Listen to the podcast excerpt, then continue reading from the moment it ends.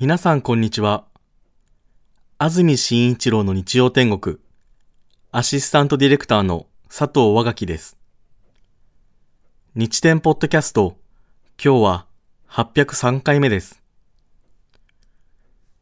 Apple、Spotify、Amazon Music、Google、Voicy など、各種ポッドキャストやラジオクラウドで聞くことができます。日曜朝10時からの本放送と合わせて、ぜひお楽しみください。それでは、7月23日放送分、安住紳一郎の日曜天国。今日は番組冒頭をお聞きください。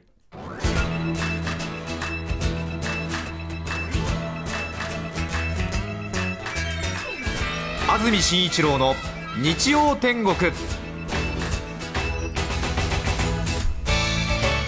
おはようございます。7月23日日曜日朝10時になりました。安住紳一郎です。おはようございます。中澤由美子です。皆さんはどんな日曜日の朝をお迎えでしょうか？今日もいい天気ですね。関東地方晴れ高気圧に覆われています。昨日一昨日くらいからセミが鳴き始めましたね。むしろセミが鳴く前に38度くらいあったんだと思ってましたがようやく夏らしくなってきたなということでむしろセミが鳴き始めてから少し暑さ落ち着くという感じでしょうか。そうですね。もう35度を超えるような日が続いていたのでむしろここ23日の31、2度は少し涼しく感じるくらいの本当に。ですね。ね。うん。災害級の厳しい暑さから普通の厳しい暑さに戻ったということですね 東京の降水確率今日午後10%夜は0%です。最高気温東京横浜千葉33度前橋熊谷で34度宇都宮で32度水戸で30度の予想です。昨日気象庁は関東地方が梅雨明けしたとみられると発表しました。平年より3日遅く去年より1日早い梅雨明けとなりました。そして明日月曜日も関東地方晴れ。気温は上がり熊谷で36度東京でも34度の予想が出ています。1週間の天気予報梅雨明けしたなという感じがいたします、はい。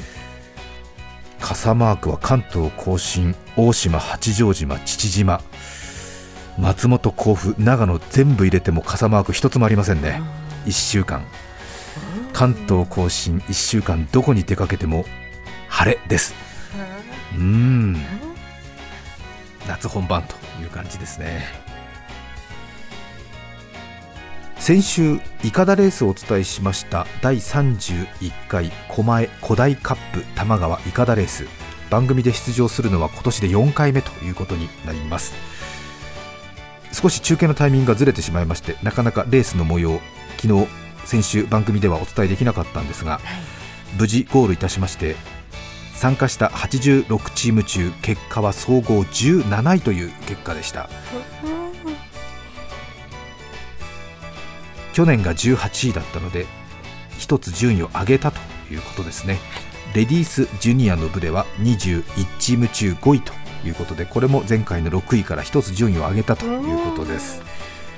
今回は去年レディースジュニア部門で準優勝したイカダを譲っていただいたということでしかも4回目ということでね上位進出が期待されていたんですけれども今回は第6レース10時50分スタート実際には20分ほど遅れたそうですが良いスタートを切ることができてしかもスタート地点は水量のある有利な場所からのスタートだったのでかなり期待した声が高かったという声ですね。レース後会う人皆々口々にとっても早かったと言ってくれるので優勝してしまうかもとチーム全体でざわついていたところ結果は17位というほどほどの結果。どうやら狛江の挨拶で早かったですよは必ず言う一言なんだそうです。そうだよね。やっぱりね。うん。そうですよね。まあ。いい街ですね。そうですね確かに。でも前回準優勝のイカダをもらってねそうですね。4回目ですから。うん。もう少し自分たちも期待したんじゃないでしょうかね。今回は学生時代にヨットチャンピオンになった現在ニュースキャスターのディレクターをしている野方千尋さん、それから交通情報キャスターの飯島さんと中村さん、そして中村さんの娘さん、そして TBS ラジオキャスターの楠葉恵美さんという陣容で臨みましたけれども野方千尋さんは全体では17位私が初めて出場した去年から1つしか順位が上がらず優勝を目指していた私としてはまだまだ納得がいかないというコメントが届いています。ねえ。どうでしょうか？また来年挑戦するんでしょうか？もうなんか現場にはええ。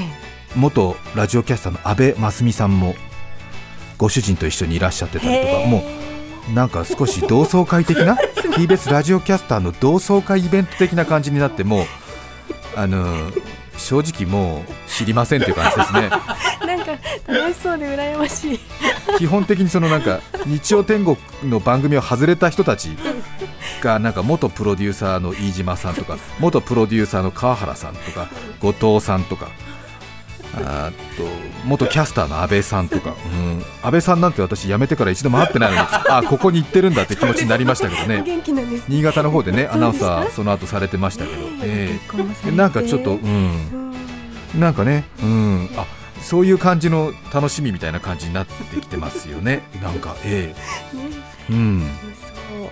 なんかね、う、うん。ん多摩川での再会に声が上がりましたみたいな、そういうコメントとかで、なんか、うん、そうなんだみたいな、ねえ。番組本番中に違うところで同窓会やられてるみたいな感じがして、まあ、それはそれで楽しいんでしょうけどね、まあ、来年も頑張ってほしいなと思いますね。うん。今回は総合17位という結果でした。頑張りました。ありがとうございます。お疲れ様でしそして今日はそうだ。名古屋場所の相撲ですね。た。そうですね。皆さんは相撲ご覧になってますか？中澤さんはあんまり見ないですよね。あ、家にいるときは必ずつけるようにいたしますけれども、ええ。え名古屋場所は特にやはり見たいですね。そうですね、うん。白鵬鵬という力士がいるんですけれども現在19歳ですね。前頭西の17枚目ということで幕内の番付では一番下になるわけですけれども。しかも現在4場所目。ね、23年。今年の1月場所でええ。デビューして今4場所目なんですよね、その白鵬鵬が優勝するんじゃないかということですね新入幕力士の優勝となれば109年ぶりということでうん。3敗で白鵬鵬北勝富士豊昇龍が並んでいますけれども鳥取の出身で高校生チャンピオンで一度高校卒業して社会に出て実業団チャンピオンで幕下付け出してデビューですか？で4場所目落合から名前を変えました白鵬鵬ですけどね。いやそんなことがあるんだっていう感じですね。109年ぶりですって相撲あまり普段見ないっていう方ももしかすると今日は大相撲7月場所名古屋場所注目かもしれませんね。今日千秋楽を迎えます。名古屋場所は今中澤さんからもお話ありましたように私たちは白鵬鵬が優勝するかどうかも気になってますけれどももう一つ違うところに着目しているということですね。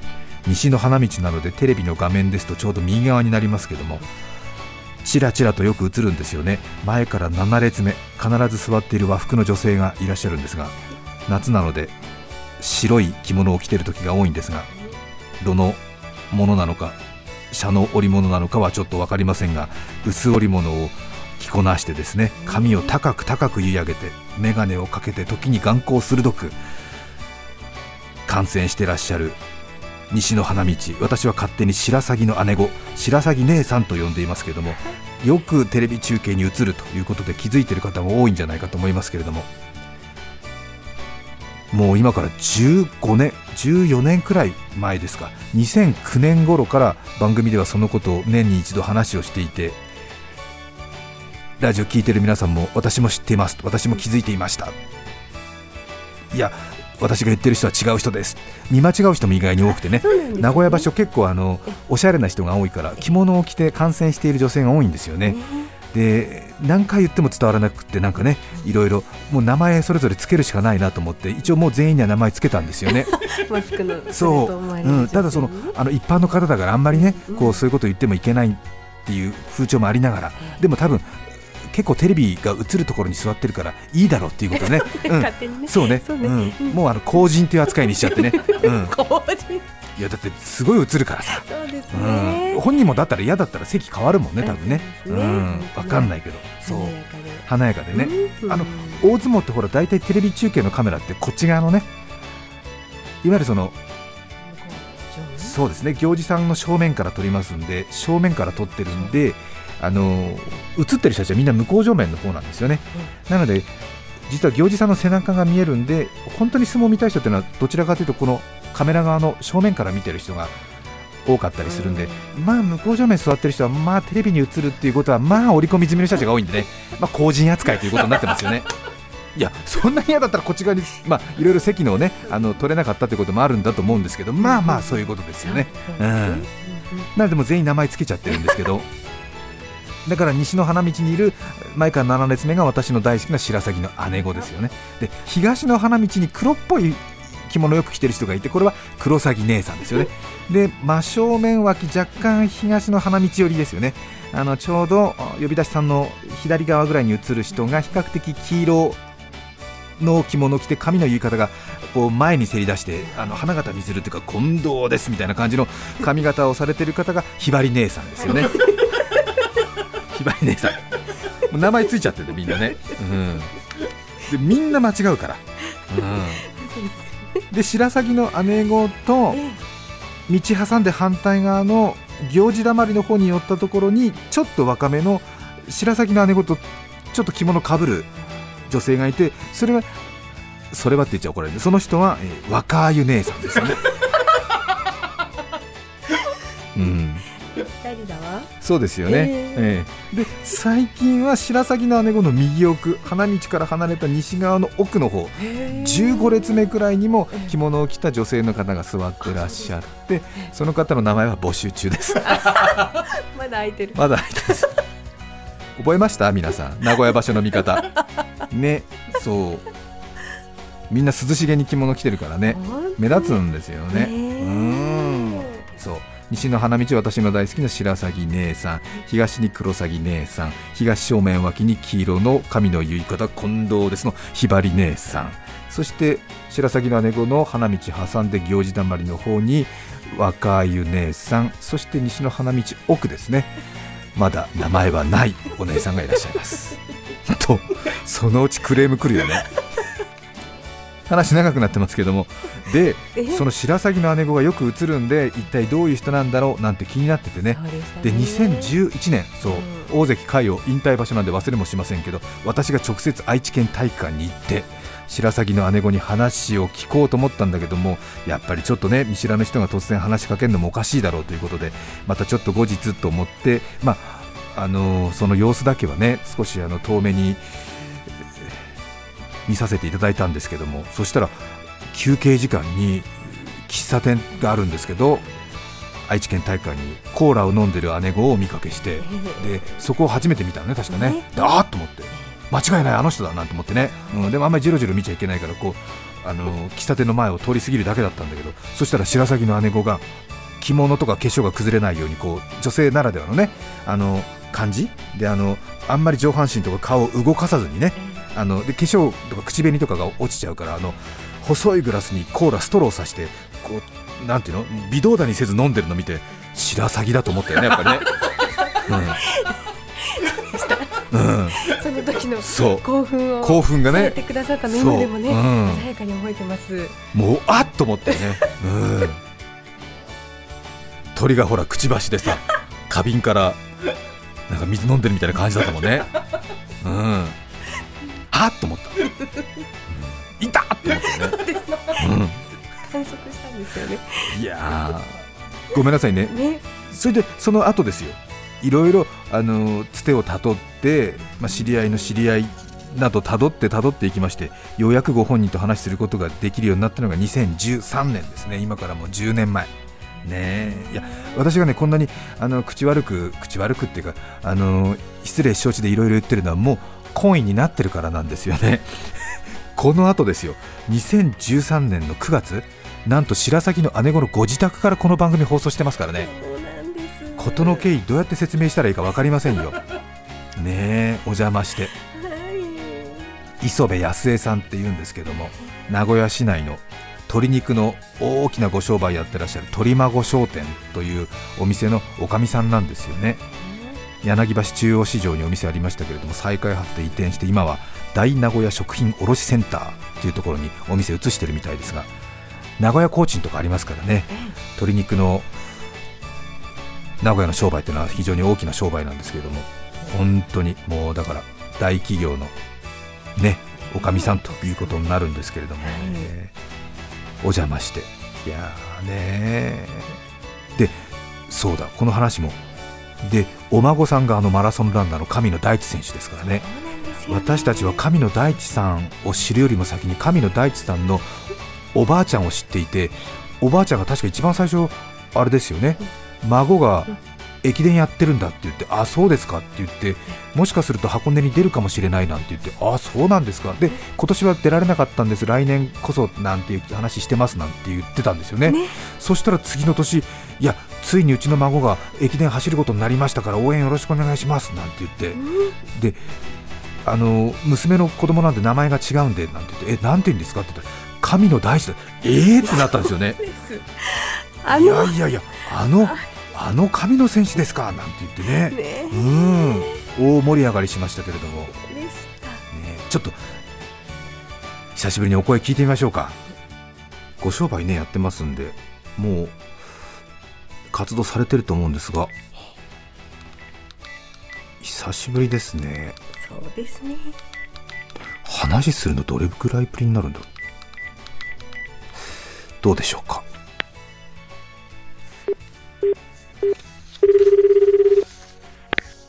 もしもし。もしもしご無沙汰してます。TBS ラジオの安住です。ご無沙汰しております。聞き覚えのある声です。いや安江さんお元気です安住さんのことかはテレビでね、うん。あの毎朝まああの見ておりますので、ありがとうございまあすお元気だなと思って。はい。やいやいや。私も姉子の姿は名古屋場所テレビで見てますよ。そうですか。まああのいつものように楽しんで見ておりますがね。そうですか、はいテレビで拝見する限りお変わりなく？はい、おかげさまでね、えなんとかあの元気でやっております。えいやーすいませんまた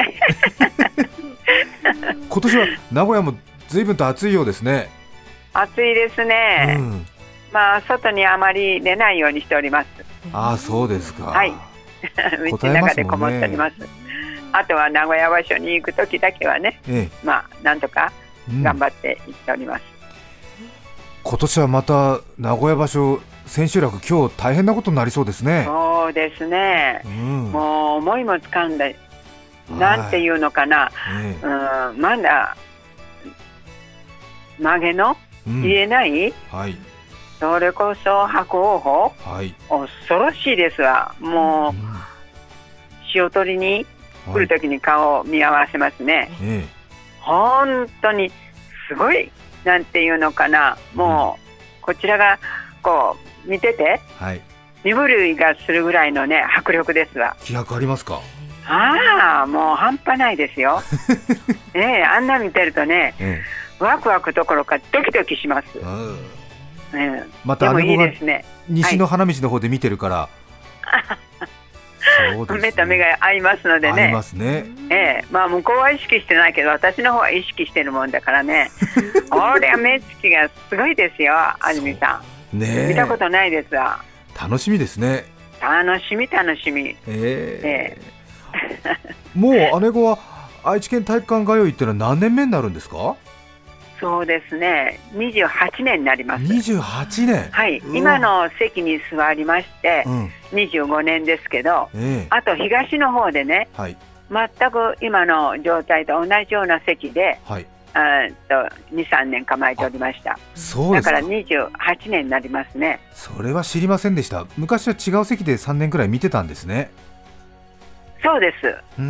東の方でね。あ東はあんな当時はまだそれこそ今でも相撲のことはそんなに詳しくはあの知らないですけれど興味がなかったですわ。あそう。3年前は。ただなんとなくこの瓶漬け油とか、うん。まあ女一応女ですもんでね。うん。瓶漬け油とかはい。それからあの、うん、化粧回し。はい。あれがすごい刺繍っていうことの魅力、そんなことでね、はい行くたびごとに何かこう、あの自分に売るものがないかなと思いつつ、うん。やっぱ行司さんにしろね、はそれから呼び出しにしろいうん。もう絶対的なこう取り込むはい。魅力やっぱり国技かなと思いますね。ね華やかさがねありますもんねやっぱりね。華やかさが違う、うん。あの品のない華やかさじゃなくってね、うん。日本独特の華やかさがありますもんね。ねえ。あとさっき振り返ったんですけどね。はい、姉子のご自宅にお邪魔したのもう10年前なんですって。そうですね。あっという間私もねえあ安住さんお見えになったのはそうだあんな当時もやっぱ暑くて、えうん、うん、来ていただいたことがあるなあ思って。ね2回ありますもんね。2回ある。まあ何のあのちゃんといしたおもてなしもできずに。今ならねあの足の方が少し不自由になったので、ね、そいけないですけど、へえまあ元気は、う、うん。あの誰にも負けません。ねはい気合が違いますもんね、姉子はね。そうですか？うん。気がついたらもう80過ぎとった言うんだよ。自分の年をね全然気にしてなかったです。そええ。うもう姉子80超えたんだ。いはいや若い。すいません。若いうん。ね 若いえそんなお上手言っていただいて嬉しいね。あと大地君とは会いました？神野大地選手。会いましたどころかね、えー名古屋場所行きたいなって言うもんだからね、よし分かった。じゃあ連れてくよって言って、はい。うちの旦那様をはい。うちに置いといて、あおいで大地を連れて。大地とね隣同士で、ええ。ー一生懸命、あのー相撲のことがちょっと前から好きは好きでも、うん。姉子ほど詳しくないもんね。うん。ええそうですよ、そりゃ、あの相撲に一生懸命鎌か取ったらええ。自分の方が大変ね、そう。えミスになっちゃうから、裏関がとっても好きな力士みたいでね、えあーちゃん、あのー裏が好きだけど、裏が来たら、あのあーちゃん。声かけしてくれるって言うから、うん。何を言っとるの、あーちゃんじゃなくて、大地と一緒にね、うん。声かけしようかって言ったら、うーんって言ってたけど、よし、じゃあ、裏関がもう一番済んだらええ、俵にね、はい。足をかけるから、その時にええ、思いっきりねええ、うわーって言って呼ぶから、はい。大地一緒になって呼んでみるって言ったら、うんって言うから、ええ。それまではなんかちょっとね、うん。あの子なりに恥じらいを感じてたみたい。その掛け声するのがうん。生まれて初めてのことだもんでね。で私が「いやいいかな」って言って俵を足に乗っけた瞬間その瞬間が大事なんですあね。そう。で俵の上はい。足乗っけた瞬間、乗っける本当にタイミングよく「うらー!」って言ってはい。勝ちました。ええのうもう喜んじゃってね、ええ。えやっぱりね番組に7月になると名古屋場所で西の花道のはい、横にね白鷺の姉子がって言って毎年毎年たくさんの人がね ね。手紙くれるんですよ。本当、うん それはね、安住さん、私から言うのはね、うん。あの変に思うか、まあ、いやいや。あのどういう買いかぶっちゃってと思われるかもわからないけど、うん。今でもうん。白鷺の姉が写真撮っていいですか？何を言っとるの、うん。こんなね、あのまあ、ちいと若くてね、ピチピチした人ならいいけど、ともかく、こんな姿でいいの？って言ったら、大丈夫です、ありがとう。って言って、ええ。もうなんか申し訳なくってね、うん。でも私は相撲が好きだからね、そんなことに遠慮せずに、そう。うん、うん。あの言っておりますけど、ね誰彼なくね、うん。あの言ってくれます、見てましたよ、頑張ってねって、私が相撲を取るんじゃないんだけど、頑張ってねって言ってくれるから、ええ。ありがたいな思ってね、うん。この昔は私、ハンドル握って体育館まで行きましたけど、ちょっと足が不自由になったことで、迷惑かけてはいけないということでタクシーを、うん。あのお願いしてやってるんですけど、うん。タクシーを降りたところから館内入るまで、うん。たとええそうね300メーターはあるかな、うんああ300メーターならいいけど80メーターぐらいあるかな。おそこを歩きます。うん。もう本当ねあの、カメラを収めてくれるからね、うん。まあありがとうね。ね 心の中でこんな馬場さんを映映してくれてありがたいな思いながらありがとうありがとう言って入っていくんですけどね、うん。まあ、あの気分がいいですね。笑えちゃうでしょ。うだからさもう、はい。できるだけ長くもはい。う名古屋場所、ええあの見に行ってくださいよ。いねえ。や多分お金の心配はないんだろうから。うん。いやいやいや。そんなことないですよ、うん。もう家計の方もうん。火の車ですし、いやいやいや。もうとにかく、はい。あの好き好きはうん。通り越して本当に自分にうん。元気をもらう、そうですね。もう嬉しいですね。いやいやすいません、え朝のお忙しい時間すいませんでした。えいいです。はい。うんね、ちょっとまたあのいつかお会いできる日楽しみにしてますんで。そうですね。はい私も楽しみにしております。はいお元気でね。うんはい。はい。はい、ではではご主人様によろしくお伝えください。はい。わかりました。はい、ありがとうございます。はいごめんください。はいい。どうも。はい。いやーねね嬉しいね。うに元気そうです。ん、はい。白鷺の姉子の声ですね。なんか夏が来たって感じがしますね。私がね、あの勝手に白鷺の姉子のことを番組で話したことがきっかけで皆さんにも知っていただくっていう機会増えたんですけどもちょっとね今聞く限りちょっと足がね少しやっぱりうん前ほどじゃなくなったということで、まあ、会場でねお見かけしても姉子も相撲を楽しみにしているんでまあリスナーの皆さんここまでね言わなくても分かってると思うけどまあほどほどにね、ええ。解放してあげてください。でも本人やっぱり声かけられるの嬉しいみたいね。うん。ねえ。そう。最近はなんか取材ほとんど断ってるってね。なんかちらっと聞きましたけどもね。うん。大相撲名古屋場所白鷺の姉子またねお顔がテレビに映るのを楽しみにしたいと思っています、それでは今日のメッセージテーマはこちらです夏が来ると思い出すこと。千葉県のたぬき村の直子さん40歳女性の方ありがとうございます。ありがとうございます。夏になると思い出すこと。エアコンのリモコンで設定を切り替えている時に必ず思い出すことがあります。若い頃同棲していた彼氏と別れることになり彼がいない間に自分の荷物を運び出していました。はい。一人では運べないものもあったので姉に手伝いを頼んで一緒に来てもらいました。姉は不謹慎にも目を輝かせなんかワクワクすると言ってついてきてくれました。はい。確かにちょっとなんか同棲している部屋になんか入れるっていうのはなんかちょっとうん。ワクワクする気持ちがわからなくはない、うん。夏真っ盛りのすごく暑い日でした地元の夏祭りの日で街の賑やかな声が聞こえていて私一人だけが不幸だわとげっそりしながら荷物を運び出していたことを思い出します、うん。最後に鍵をかけポストに入れるとき忘れ物はないか電気の消し忘れはないか確認していたら、なんかワクワクすると言っていた姉が、ねえねえ暖房つけて帰ってやろうよ とげっそりしている私に対して無邪気にいたずらの提案をしてきました 暑さとお祭り気分と非日常の作業で気持ちが高ぶってしまった姉に手伝ってくれてありがとう。でもそういうんじゃないんだよ。と力なく笑い返しました。身を削るようなメッセージを書いてしまいました。その時は辛くても後で笑えるから時間って薬ですよね。千葉県の方直子さんありがとうございます。ありがとうございます。うあ、んそうですかねね。え思いとどまったんですね。もう違うよね。別れて出てく時にそんないたずらして出てかないよね。やっぱりちょっとお姉ちゃんがやっぱりね、うん、帰ってきた時。気持ちが高ぶって。もっと熱くしてやれ。うん。なんか仕返ししてあげなきゃ。うちの可愛い妹のためになって。そうもう何してくれたんじゃない。暖房暖房入れてやるお姉ちゃん。ありがとう違うそういうん。じゃないん。だよ7月23日放送分、安住紳一郎の日曜天国。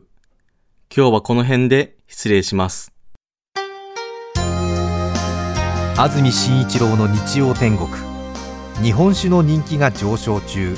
沢の鶴白鷹。カワウソという字で獺祭。お酒の名前は動物いっぱい。甘口辛口アニマル浜口。お聞きの放送は TBS ラジオ FM905 AM954 さて、来週7月30日のメッセージテーマは、最近びっくりしたこと。ゲストは、古文房具収集家、たいみちさんです。それでは、来週も日曜朝10時、TBS ラジオでお会いしましょう。さようなら。